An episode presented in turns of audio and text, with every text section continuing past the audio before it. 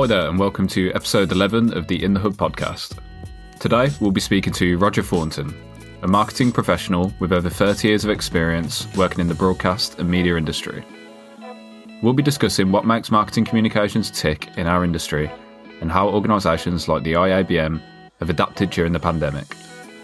Really hope that you enjoyed this episode. How are you today, Roger? You okay? Yeah, yeah, that's still alive. That's always a plus when you reach my age and you wake up in the morning and think, yes, another day, great stuff. Good to hear, mate. Um, so we'll get straight into the questions then, if that's okay with you, Roger. That's fine, far away. Awesome. So, first question, Roger. How did you get started in the broadcasting and media industry, and was it always destined to be this way?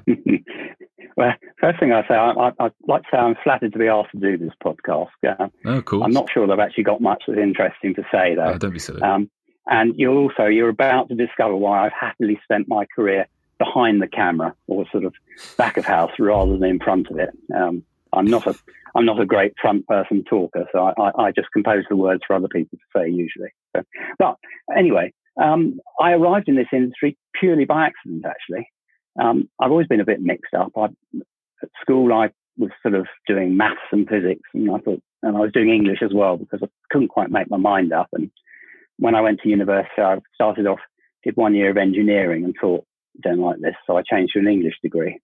Um, so that's actually been quite an advantage in, in some ways because I can at least get a grasp of some of the basic technology. You know, I'm not completely useless on technology. I'm not, as, as my colleagues will tell you, I'm not very good either. But back in the day, I had, I had a reasonable command of it. I began my career actually that when, when I got my English degree, I then started my career as an engineer. Um, and I was working in an air conditioning company. And after about a year, the marketing director came to me and he said, um, he said, I need a marketing services manager. I said, well, what's that? And he said, well, never mind what it is. He said, um, but you, I think you'd be all right at this. He said, the bad news is you've got to wear a suit and tie. And back in the day, that was absolutely de rigueur what you had to do. He said, but the good news is you're going to get a pay rise and you're going to get a company car.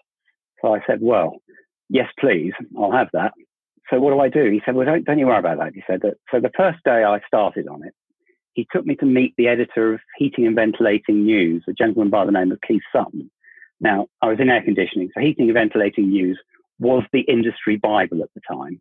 And there was obviously there was no internet. This is talking back in the mid 80s. There was no, well, early 80s actually. There was no internet, none of that. So you lived or died by what appeared in the trade press. And H&V News in particular was um, the the the most feared and and most avariciously read magazine in the industry. So that was a he he really laid out the do's and don'ts from a PR point of view, and I found that immensely helpful. And I don't know if Keith's still around. I rather doubt that he is because that was back in the days when journalism consisted of lunch that started at twelve and finished about eleven o'clock that night. um, a bit different nowadays obviously. Never done any of that since, obviously. Um, of course, the job marketing services manager, as it was then, it wasn't just PR, it was all the brochures, the advertising, um, exhibition stands, the direct marketing, which of course was mail at the time, which you, you quite like getting a piece of direct mail nowadays. But believe me, back then it was it was the same as yeah. a spam email, basically. So you had to fight fight to get attention. So, mm-hmm. you know, you had to be a bit creative and, and good, but in a different way from today anyway, that was that was that was all right, and I like to think that I sort of appeared excited and you know enthusiastic about what I was doing, but actually I was getting a bit bored because you can't, re- you know, air conditioning, lovely as it is, you can't really get passionate about it.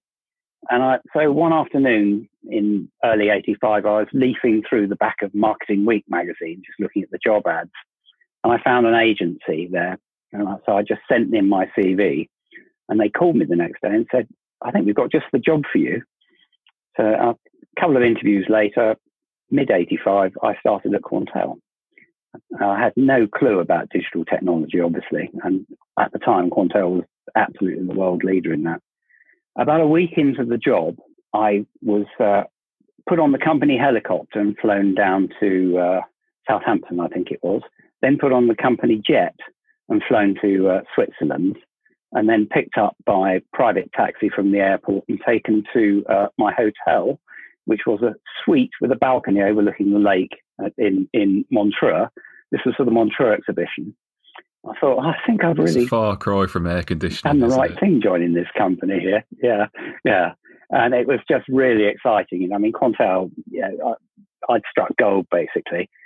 Quantel was the world leader at the time, and, and we had, you know, they just launched the Paintbox at that time, and then came a machine called Harry, then a machine called Henry, and then all sorts of other just fantastic inventions that really changed the TV industry from an analog world to a digital world.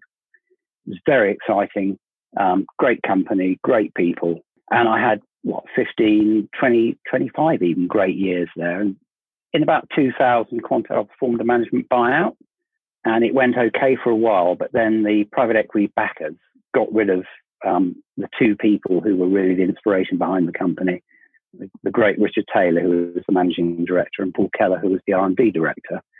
I think I, things were never quite the same after that because um, they were the ideas engine of the company. It, the company went through various sort of acquisitions and things, and then by the got to 2015, and I don't know if you were around then. I, by the look of you, I suspect you weren't. Not in this um, industry. But the, the, the, company was finally renamed as it brought together with Snell and all that stuff, mm-hmm. and it was renamed SAM it's no longer Quantel. I just thought, I think it's time, you know, to uh, up sticks. Yeah, yeah. So I basically I left Quantel uh, back at, at, the end of IBC 2015, and then wondered what I was going to do. Really, I mean, over the years, I'd sort of had uh, plenty of sort of discussions with people about setting up agencies and things, but it, ne- it never came about for, for whatever reasons. I just decided after a month or two that I was going to go freelance and um, do my own, see how I'd get on as a as a consultant, as it were.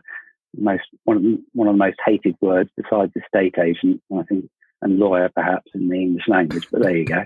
so that's what I've been doing. Yeah, and here we are now. So I guess I'd like to ask. I'm curious about you know what was one of the key takeaways from your 30 year reign as head of publicity at Quantel. Then I thought about this quite hard. I, I think that I think I'd probably say just a couple of things, really. The first one I'd say is hire the very best people you can, um, preferably ones that are better at doing the job than you are. It, it, it, some people, I think, um, tend to want to hire people who are less good than them so they can look, at, well, actually, it doesn't work like that. You hire the best people you possibly can, and the whole thing, you end up with a great team and everybody lifts each other. So that was the first one. And, and I think the second thing I would say is that my point of view, um, promotion is not always a blessing. Um, I've always preferred doing the writing and, and talking to the customers, the press, etc., uh, rather than managing other people to do it. And after about 15 years of running a continuing growing department that got to nearly 20 people in the end, I managed to pass on the management bit to a staff member who was crying out to be promoted. So she took over all the staff issues and I just got back to doing what I really love full time as a result, which is the, the, writing and the communicating and talking to people. So, so those, those are my two takeaways. hire the best people, and promotion isn't always necessarily a good thing, even though it might mean more money. Would you agree with the phrase that all publicity is good publicity? Or well, Richard Taylor, the managing director, you, you, when we used to get bad press, because we did get bad press, because we did a few things that made us a bit unpopular at times, like suing other companies he always used to say to me, Did they spell our name right? and so I think that uh, from his point of view, I think he would certainly say that all publicity is good publicity. I think what I think it is if you're honest. If you're trying to fool people, um, then that kind of publicity is not good publicity. But if you're honest upfront and you believe in what you're doing, then I think you all publicity is good publicity. Yes. Yeah, hundred percent. So I, know you've already kind of covered this, Roger, but what actually drove you to start RT Marcoms, and could you explain, you know, what you guys cover for anyone who doesn't know? Well, yeah, RT Marcoms is just me. First of all, I didn't have any, you know, having said what I said about staff and things, I didn't have any yeah. wish to, uh, you know, build an empire. I mean, in fact, I mean, over the years, I have had, the, I think I said, various discussions about leaving Quantel and going off to form agencies. Um, thing about that is, I know full well from watching other people start companies that your first five years, it's your it's your whole life. Um, you know, I'm talking 100 hours a week plus kind of thing. And yeah. one of the things that I've, I've I've been wrestling with Crohn's disease since I was an early teenager, and you have to learn to live within your limitations with that. So the kind of stress that would come with launching a, a full-on company.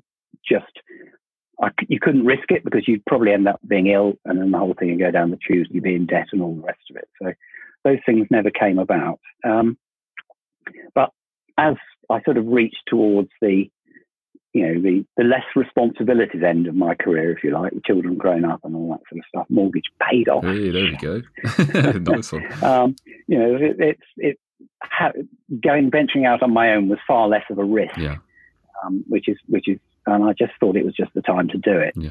Um, I didn't really know what, what I, how uh, initially I thought, well, I can build it up to full on full time job, but actually when I reached three days a week, that suited me absolutely perfectly in terms of having more time to do the things, Yeah. not work things that I enjoy doing.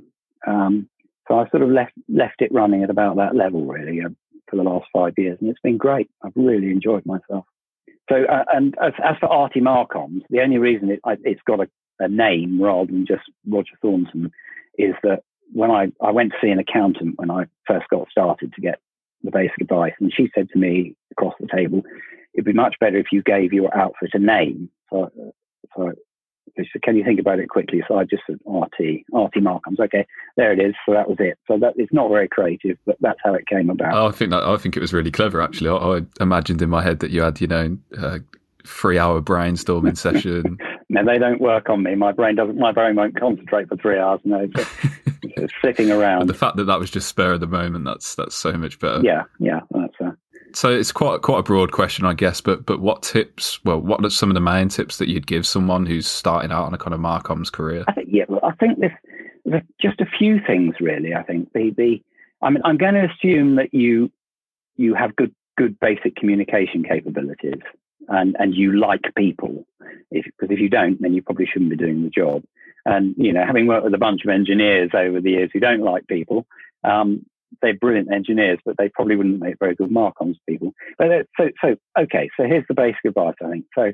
First all, don't go in cold. Research your subject and, and, and come up with the right questions.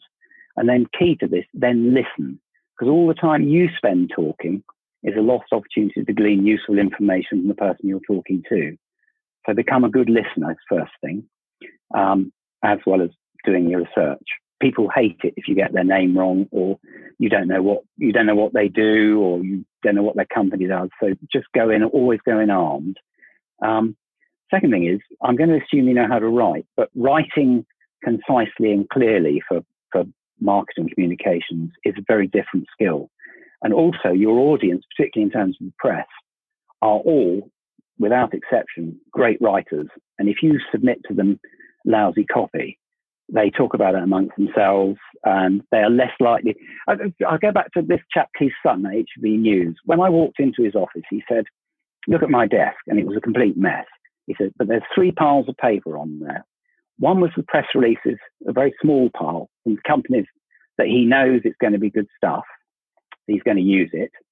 The next pile was considerably larger, and that was from the ones where he would think about using it if he didn't have enough stuff from the first pile. So they were reasonable stuff. And the third pile, which was huge, was rubbish from people who couldn't write, didn't have anything to say, and just was splurging stuff out. And he said that pile just moves from the edge of my, my, my desk into the bin. So, you know, so writing, good writing is key. And if you want to be taken seriously, then you've got to, got to do it. Yeah. On that subject of writing, and I'm guilty of this myself, but I use it in a limited, what's that word? A limited and specific way.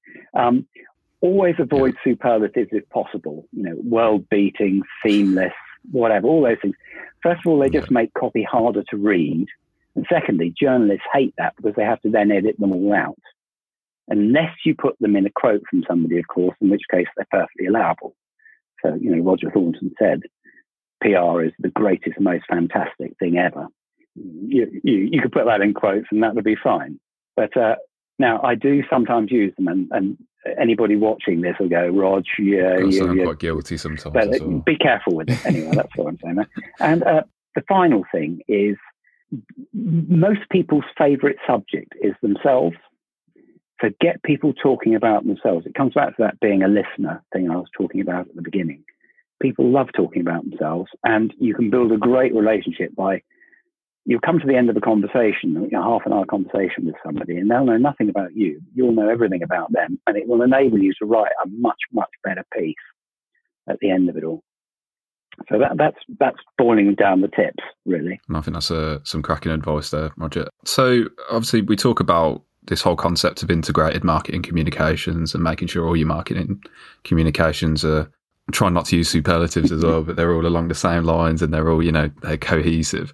So, how important do you think that a consistent, powerful approach to marketing communications in our industry is?